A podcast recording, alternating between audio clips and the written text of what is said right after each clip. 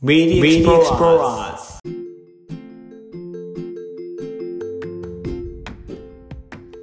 こんにちは。え最近花粉症が始まって思うように趣味のランニングができていないあたるです。この番組は Meet the Explorer と言います。宇宙飛行士を目指した通称エクスプローラーズと呼ばれる方にインタビューをして、その人のやっているお仕事や宇宙飛行士を目指した理由、そして宇宙飛行士としてどういうことをやっていきたかったのかというのを聞く番組となっております。えー少しでもエクスプローラーの話が誰かがチャレンジする気持ちを後押しする力になればと思っています。はい。ということで、今回7人目のエクスプローラー登場していただきたいと思います。今回のエクスプローラーは、ウェブエンジニアの安尾さんです。安尾さんよろしくお願いします。あよろしくお願いします。よろしくお願いします。ウェブエンジニアというお仕事をされてる安尾さんなんですけれど、はい。早速ですね、あの、自己紹介と、そのウェブエンジニアっていうお仕事について、ちょっと、まずお話聞いてもいいですか？あはい。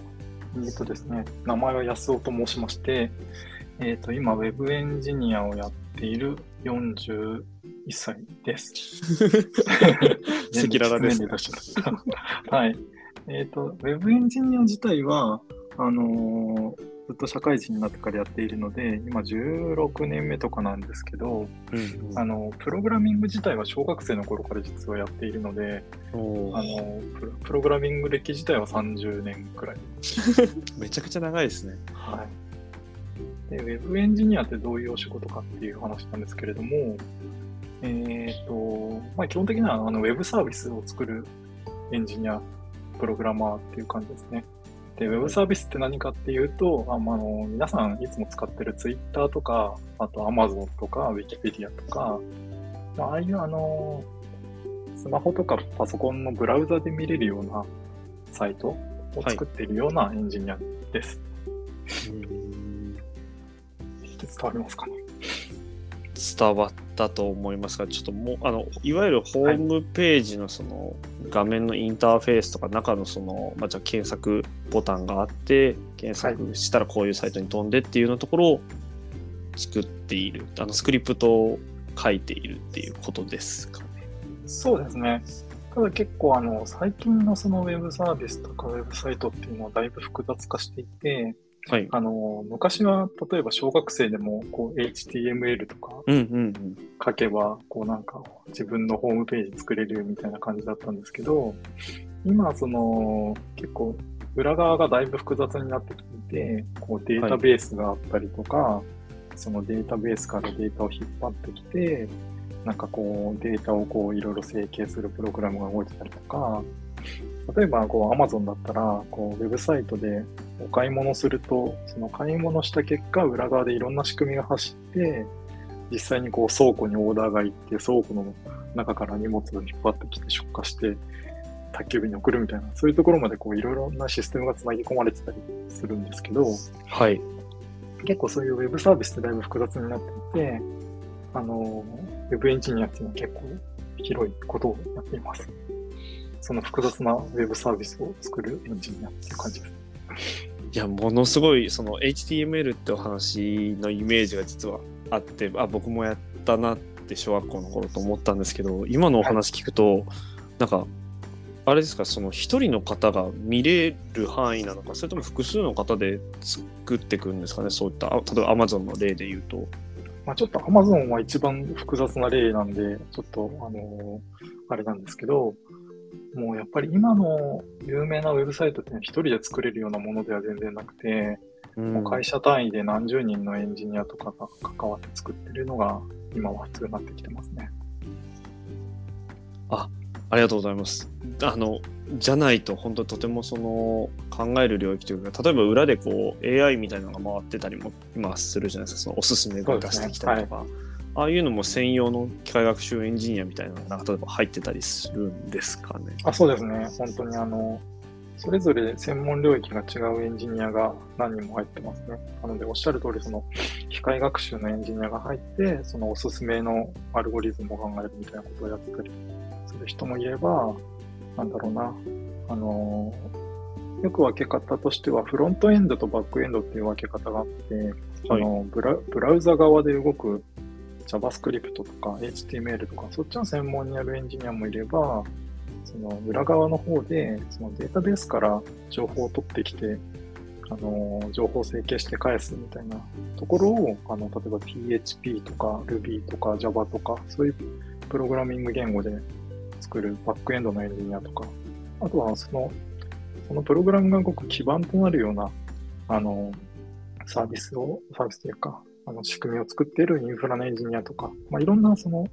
職種のエンジニアが一緒になって、一つのサービスを作ってる感じですね。おーちょっと、すみません、完全、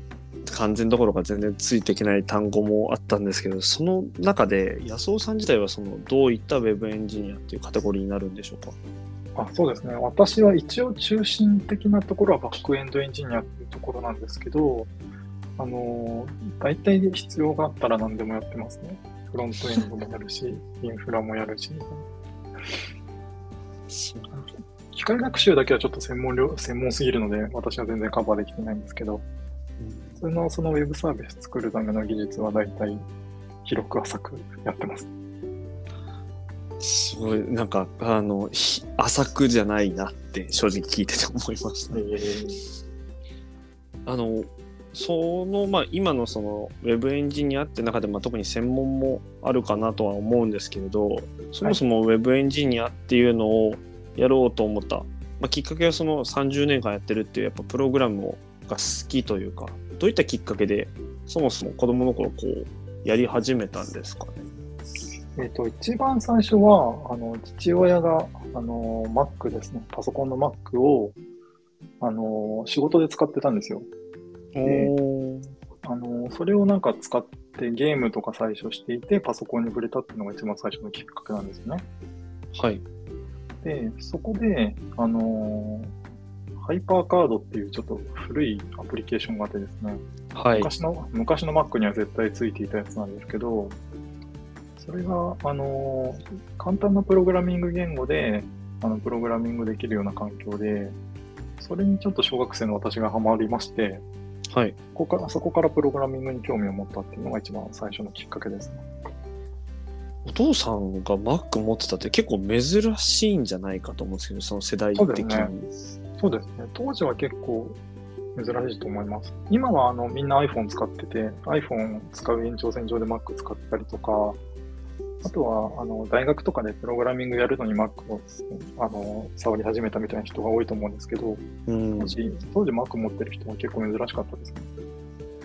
なんか幼稚、すごい遠い記憶が今蘇ってきたんですけど、幼稚園の時になんかその、初めて見たパソコンって多分 Mac なのカラフルな、こう、外装の、赤とか青とかいろんな色があった Mac の、はいがなんか置いてあったんですけど、それよりも前ですよね、多分。そうですね。おそらくおっしゃってるのが、あの iMac の最初の頃のやつだと思うんで、うんそれよりもっと前ですね。なるほど。ハイパーカード。なんかその、ネーミングからはちょっと何かがあまり想像できてないところあるんですけど、プログラムを自分で書いて、それをこうなんか動かせるみたいなものなんですそうかね。ですね。なんか簡単に言うと、こう紙芝居みたいな感じで、このボタンを押すと2枚目の紙芝居に行ったり、このボタンを押すと4枚目の紙芝居に行ったりみたいな、そんな形のアプリケーションなんですけど、それをなんか応用すると、簡単なゲーム作ったりとか、人によっては家計簿ソフト作ったりとか、そういうのが作れるんですね。おーえそれすみません。おいくつぐらいっておっしゃいました？それがですね、私が小学校4年生の時ですね。?10 歳。そこから、はい。あ、はい。そこ、はい。で、そこ、でもそれでやってたのは本当にすごい基本的なやつで、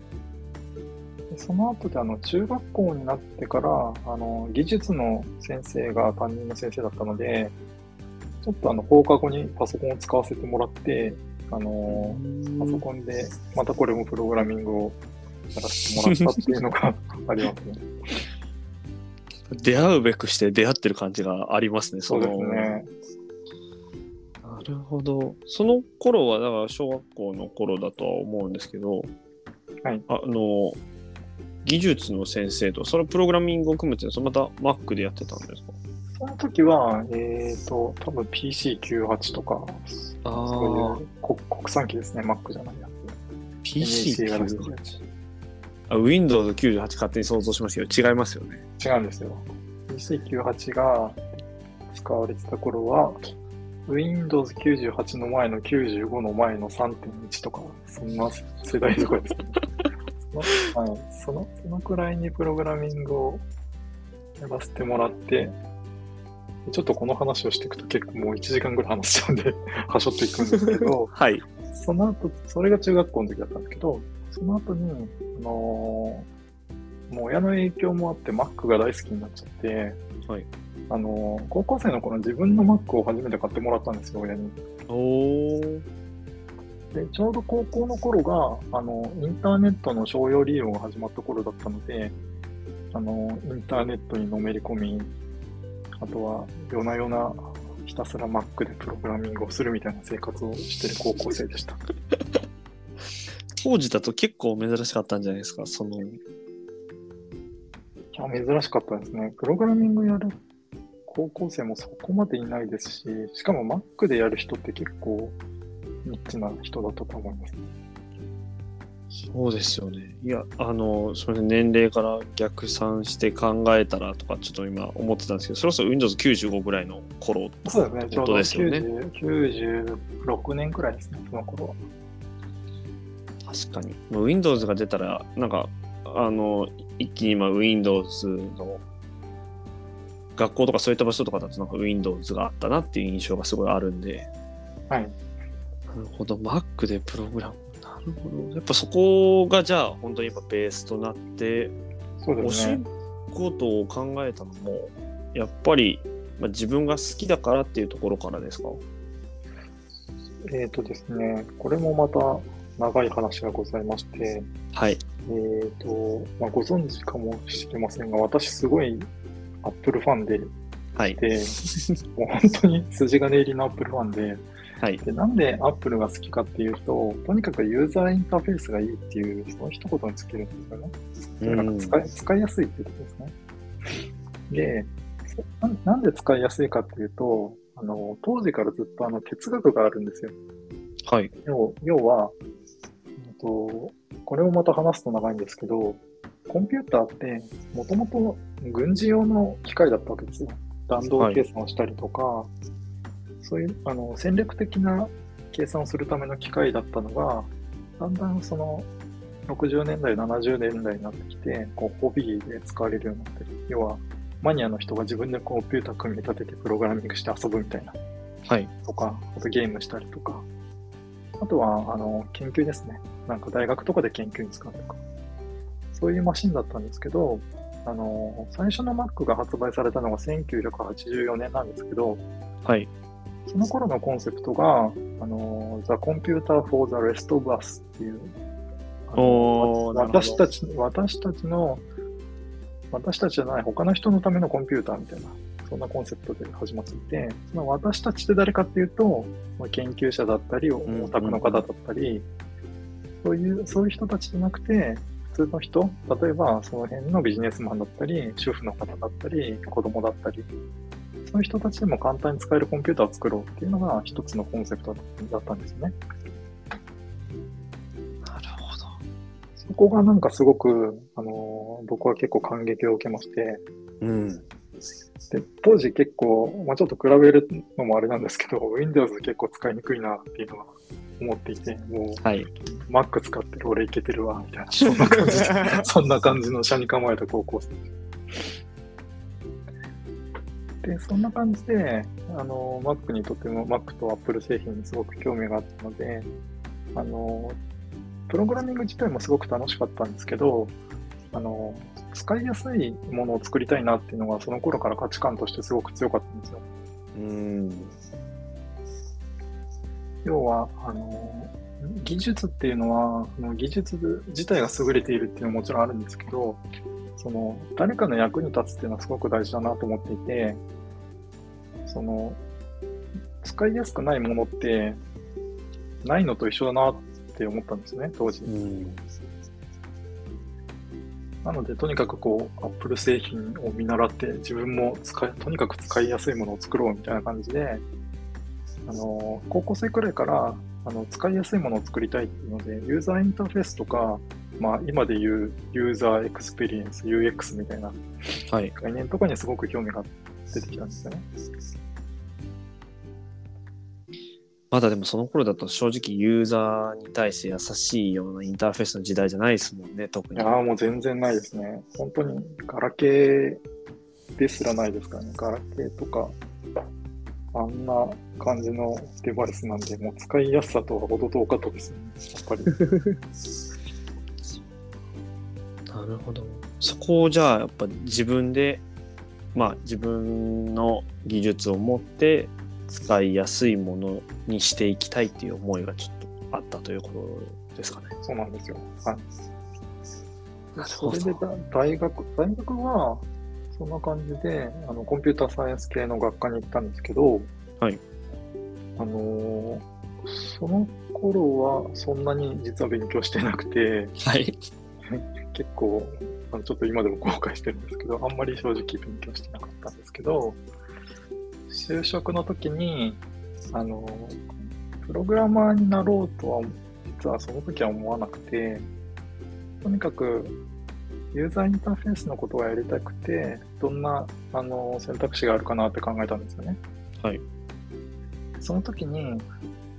その、社会経験がない中で自分なりに考えたの道が2つあって、はい。一つ一つは、まあメーカーとかに入って、例えば携帯電話を作るとか、そういう。方向性で、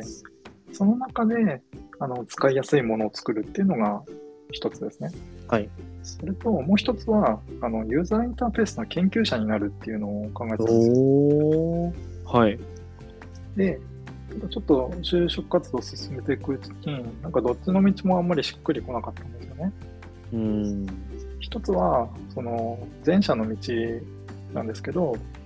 やっぱりその使いやすいものを作ろうと思っても、あの使いやすさって、こう、なんていうか、企画の段階というか、いわゆる上流工程のところで、しっかり使いやすいため、うんうんうん使いやすくするためのエッセンスを入れていかないと、はい。なんかこう最後の方でひっくり返して使いやすくなるみたいなことはないので、はい。なんかあんまりこう、日本のメーカーに入ってもそんなに使いやすいものが作れるかなっていうのは正直疑問だったんですよね、当時も。で実際にあの、ガラケーが流行ってた中、iPhone とかが黒船のごとく現れて、うん全部駆逐しちゃいましたけど、はい。はい。で、なんかそういう感じでちょっとメーカーとかに入るのは違うかなって思い、で、後者のその研究者になるっていう方もりあの考えたんですけど、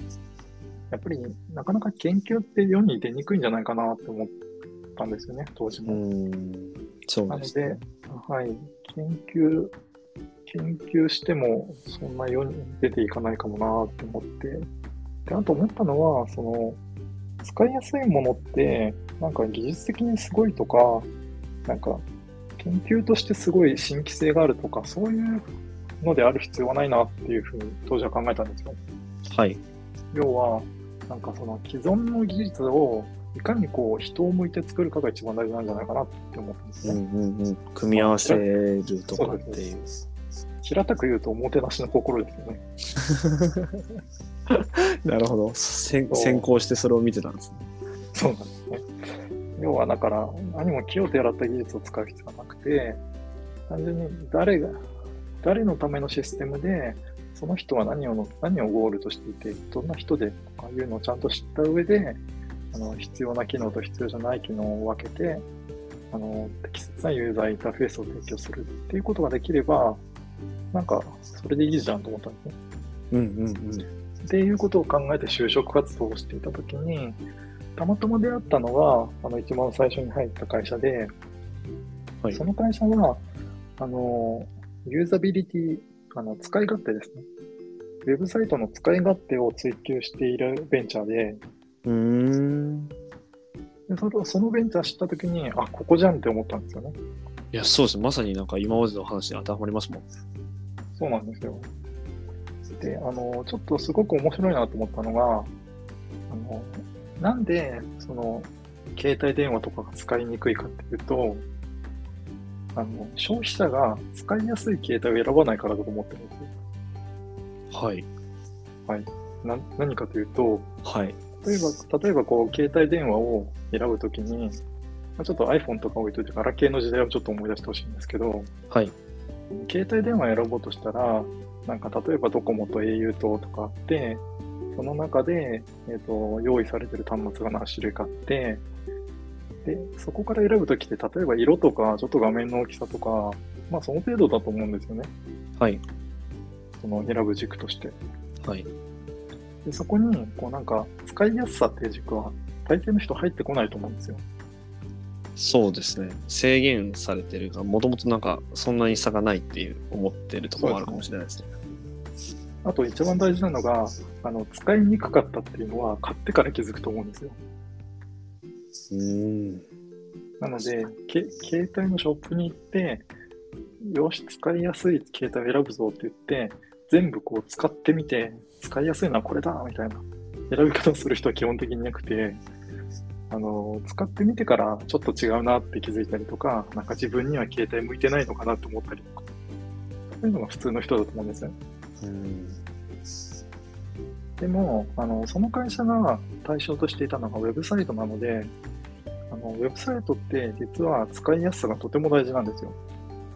例えば、あの、何か物を買おうと思った時に、Amazon に行ったり、楽天に行ったり、メルカリに行ったり、まあ、いろんなサイトに行くと思うんですけど、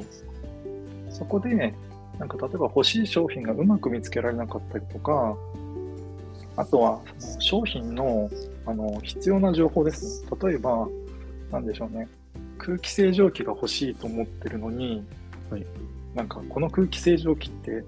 中の掃除しやすいのかなとか、うん。なんだろう、こ子供ちょっと喘息持ちだけど大丈夫かなとか、なんか買うときに気になる情報ってあったりするじゃないですか。はい。そういう気になる情報がうまくそのウェブサイトの上で見つからないとどうなるかというと、まあ、基本的にそのウェブサイトから離れて、うん。もうそのサイトに来なくなっちゃうわけですよね。そうですね。で、他のサイトに行って、あの必要な情報を探したりして、まあ、また戻ってくるかもしれないし、もっとあの分かりやすくて使いやすいサイトに行くかもしれない。確かに。なので、そのウェブサイトが使いやすいとか分かりやすいっていうのは、めちゃくちゃすごい重要な話で、うん。そこが、その、使いやすかったり分かりやすかったりすると、そのまんま、そのウェブサイト上でお客さんが、あの、さっきの例だったら空気清浄機を買ってくれたりするので、ウェブサイトの利益に直結するんですよね。そうですね。そこがすごい面白いなと思ったんですよ。いや、あの、めちゃくちゃわかりやすかったです。あの、あ例も含めて。なるほど。あの、いや、そうですよね。だから、いや、すみません。なんかこっちが間挟むのもなんですけど、使いやすいものってユーザーインターフェースとかを大事にするものって何かっていうと、ウェブサイトだってなって、ウェブサイトに興味を持つっていう、なんかすごい、あの、しっくりとくる流れでした。あ、そうなんですね。ちょっと今思い返すとそうそういう流れだったんだなっていうのがわかるんですけど、うん。本当にその使いやすいものを作りたいっていうのを追求してたから、たまたまウェブサイトにたどり着いたっていう感じですね。大事にしてたものが重要視される、まあ、業種というか、業界だったっていう感じなのかなって今思い思いましたが、合ってますか？ね。はい、合ってます、合ってます。でただ、当時実はその会社に入った時ってプログラマーじゃなかったんですよ。あ、そうなんですね。はい。実はそのコンサルタントとして入ったんですよね。この会社自体はコンサル会社で、あの、その、きあの大企業がお客さんで、その企業のウェブサイトを使いやすくするために、こうコンサルティングを提供する会社だったんですね。はい。で私も多分に漏れずそのコンサルタントとして入ったんですけど、あの、入社して3ヶ月半くらい経った時に、あの、その会社でもソフトウェアの事業を立ち上げるって話が出てきまして、はい。出てきましてというか、まあ、最初からあったんですけど、その、私が入社して3ヶ月半の時に、そのソフトウェアの事業の方を立ち上げたばっかりなんだけど、プログラマーが全然いないけど、今年の新卒の子にプログラミングできる子がいるじゃんっていう話にななり、はい。コンサルタントとして入ってくれたけど、プログラマーやらないっていうことになって、そこが、あの、ウェブエンジニアとしてのキャリアのスタートでした。あ、すなんか、意外というか、その、コンサル会社自体は、ただでもその、企業のウェブに関する問題を解決するっていうソリューションをこう、考えるようなコンサルなのかなと思ったんですけど、はいそこの会社自体にそのプログラムを組むっていう能力を持った人がいないのがちょっと意外だったんですが、ああ、そうですね。あの、コンサルっていうのも、その、いろんな業態があると思うんですけど、その私が入った会社は、あの、SIR っぽいコンサルというよりは、本当にユーザーインターフェースに特化したようなコンサルティング会社だったので、あの、企業のウェブサイトをこういう画面にしたら使いやすくなりますよっていうところを提供して終わりみたいな。デザインのところってことですかね。そうですね、基本的には。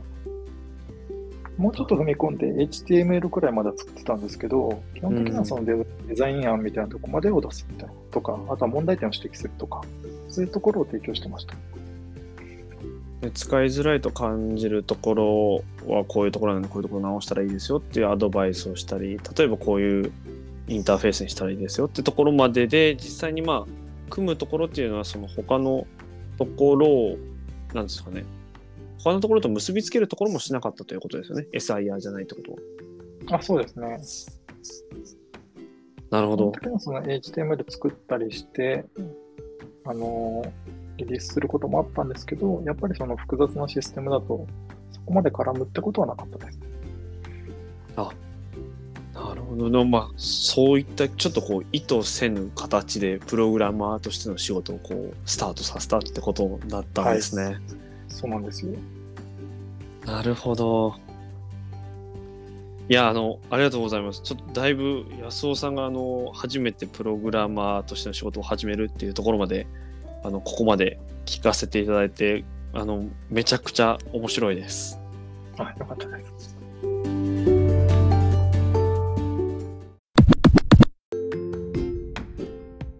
えーここまでですね、えー今回7番目のゲストの安尾さんにあのウェブエンジニアとして初めてプログラマーのお仕事を始めるというところまでお話しいただきました。で、ここからはですね、ちょっとウェブエンジニアというお仕事の、まあ、ちょっと魅力ですとか、あの、きついなと思うようなところを聞いていきたいと思うのですが、あの、まず、お仕事のその魅力っていうのはどういったところにありますかね？そうですね。大きく2つありまして、1つはやっぱりその自分の作ってるウェブサービスがこうユーザーの使ってくれる方の役に立ってるっていうのを実感できることがやっぱり良かったなって思います。うーん。もう一つは、あの、ウェブサービスってあの前回もちょっと触れたんですけど、すごく複雑なので、その複雑なシステムをこううまくつ綺麗に作れたみたいな、こうちょっと建築みたいなところですね。なんかこう、必要な構造を最小限の構造で、こう、ちゃんと構造的にも強いんだけど、美的にも外外から見ても綺麗みたいな、そういうものを作れると嬉しいなと思います。なんか、プロフェッショナルな感じがして、あの、二つ目のところ、すごくいいですね。ああ、ありがとうございます。あの、一つ目のユーザーの役に立っているのを、その、実感するシーンっていうのはあるんですかね？あ、もうちょっとそこは実は、まあ、わかんないなと思ったんですけど。そうですね。えっと、ぶっちゃけあんまりないことの方が普通は多くてですね。はい。あの、結構あの、ソフトウェアとかシステムって、今社会のいろんなところで使われてるんですよ。はい。なので、例えばあの、お手持ちのスマートフォンの中でもプログラムが動いてますし、まあパソコンでも動いてますし、なんだろうな、銀行の取引とか、うん。なんだろう、ご飯を炊くための炊飯器にも組み込み、プログラムが使われてたりとか、もちろんそのロケットを打ち上げたりとか、うん。はやぶさくんが小惑星に行ったりとか、そういうのも、あの、プログラムとかシステムが動いてるんですよね。で、もうそれって、あの、なかなかこう、意識しないと見えづらいくらい、もう世の中に浸透しまくってるので、うんなかなかそこを感謝したりとか、その存在に気づくっていうのも普通に使ってる側からしてもなかなかないと思うんですよ。はい。なので、その使ってるシステムに対して感謝するとか、これめっちゃいいわって言うっていうこと自体も結構少ないと思うんですよね。うん、そうですね。なので、はい、作ってる側からしても、その声がなかなか届きにくいっていうのは結構ありますね。まあ、それが基本かなと思います。はい。でも、そんな中でも、その、まあ、たまには、その、このサービスのおかげですごい助かった、みたいな、そういう声を上げてくれる人がいたりとか、あとはそのサービス使ってくれてるそのユーザーさんの数とかがわかるので、それが増えてたりとか、うーん、なるほど。はい。そういう、そういうところから、こう、あ、やっぱりこういうサービス作っててよかったなって、そういう実感を持てたりしますね。あ、ありがとうございます。あの、そういった時間をちょっと感じにくい、ある意味、まあ、正しい表現かわからないですけど、裏方っていうような形にもなりやすい仕事かなと思ったんですけど、そういった、あの、実感するシーンがあるんだなというのを、あの、聞けて、はい、はい。よかったです。よかったです。あ、よかったです。そんなに多くはないんですけどね。ただ、はい。そういう瞬間もあります感じで。ここはあのそういう意味ですみませんカットするかもしれずにちょっと聞くんですけれど、はい、例えば私が例えば使ってる範囲とかのこうウェブサービスとかっていうところもこう、何か携わってたりするものがあるんでしょうか？えーっと、多分ないと思います、ね。そうなんあなんか。どういうジャンルのものを例えばまあ取り扱ってるのかなというのがそのちょっと具体的な名前は出せないかと思うんですけどそうですね。あの、今の会社が、あの、ウェブでこう悩み事の相談ができるサービスなので、そういうサイトを作ってる感じです。チャットボットみたいな形とはまた別ですか？えっ、と、いや、あの、人とつなげて悩み相談ができるような感じですね。そういう専門領域の方がいて、その方に、こう、自分の悩んでる悩みとかトラブルの内容みたいなやつを話すと、それは専門的な見地から、こういう解決方法がありますねとか、そういうアドバイスをもらえるようなサービスをやってます。おおなるほどあそうまずそそれのインターフェースのところとかそのどこにこう、どういうふうにつないで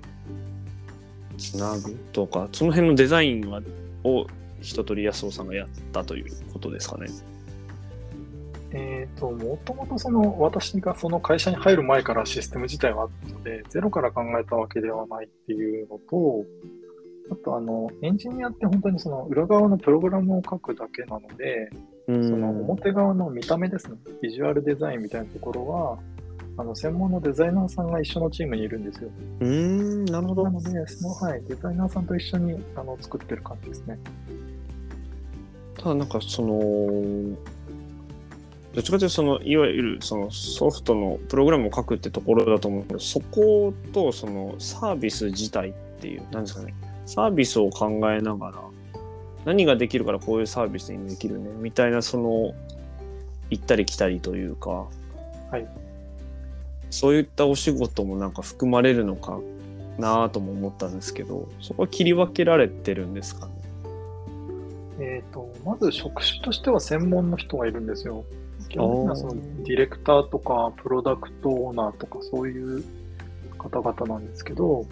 そういう方々が、こう、どういうお客さんに対してどういう機能を提供すると、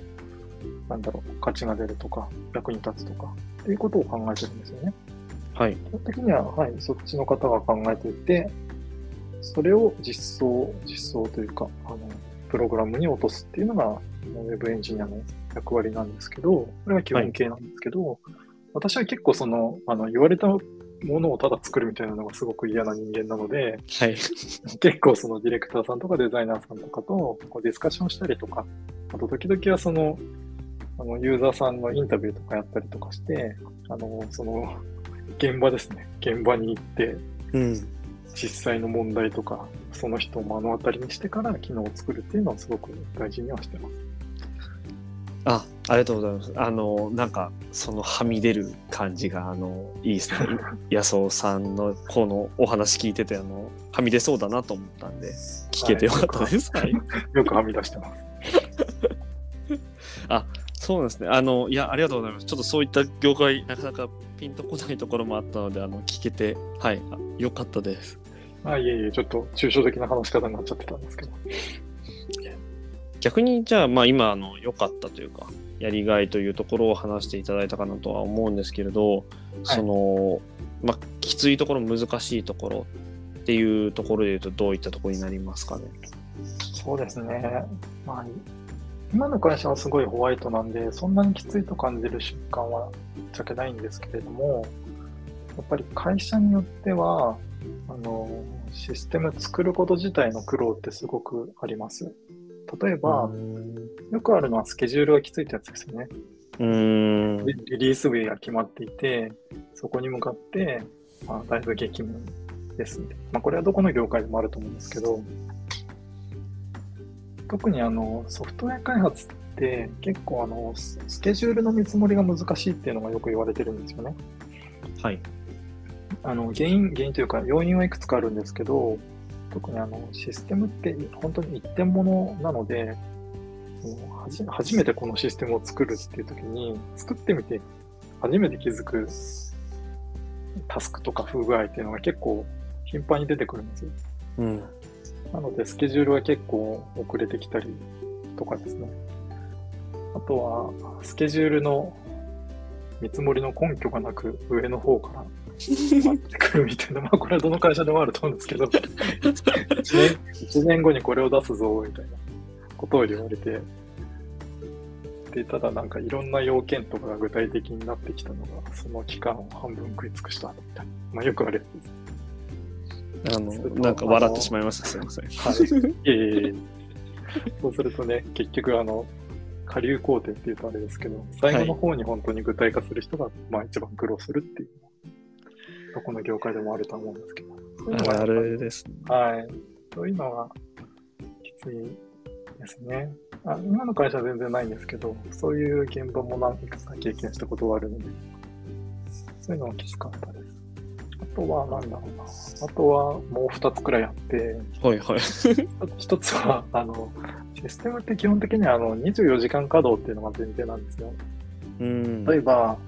あの、Amazon のサイトが1日落ちましたってなると、一体いくらの売り上げが損なわれるんだろうって考えると結構ゾッとすると思うんですけど、うん。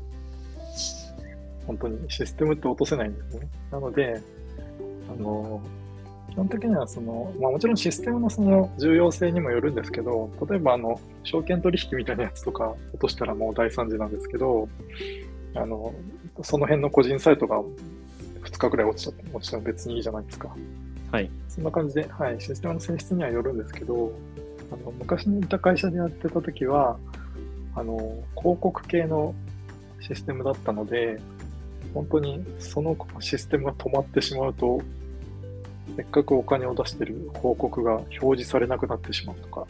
そういうシステムだったので、本当に24時間対応しないといけないみたいなのは結構大変でした。ああありがとうございます。あのー初めに言っていただいたスケジュールとかのところは、あの、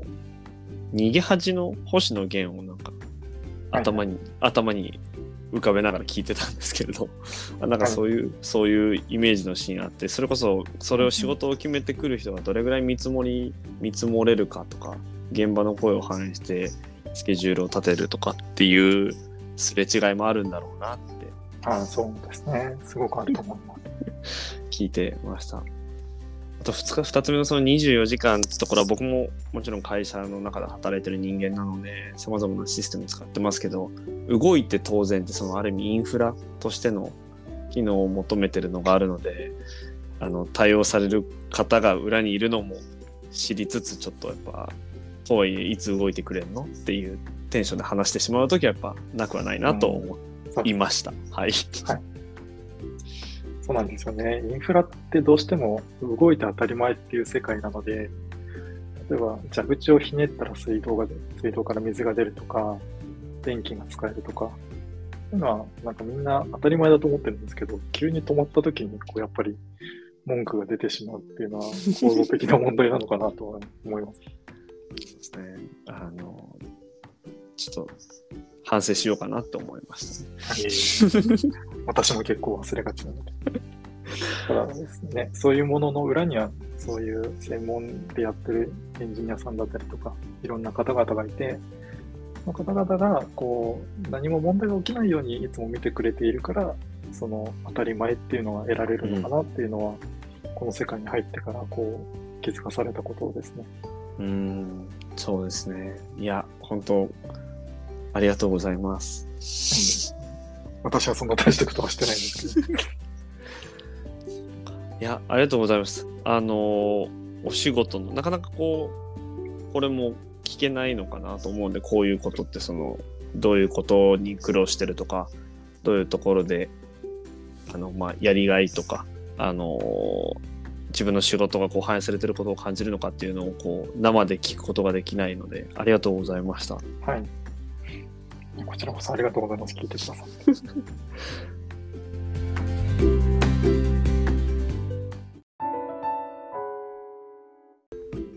番組への感想は「ハッシュタグ MeetX」M と X は大文字で投稿してください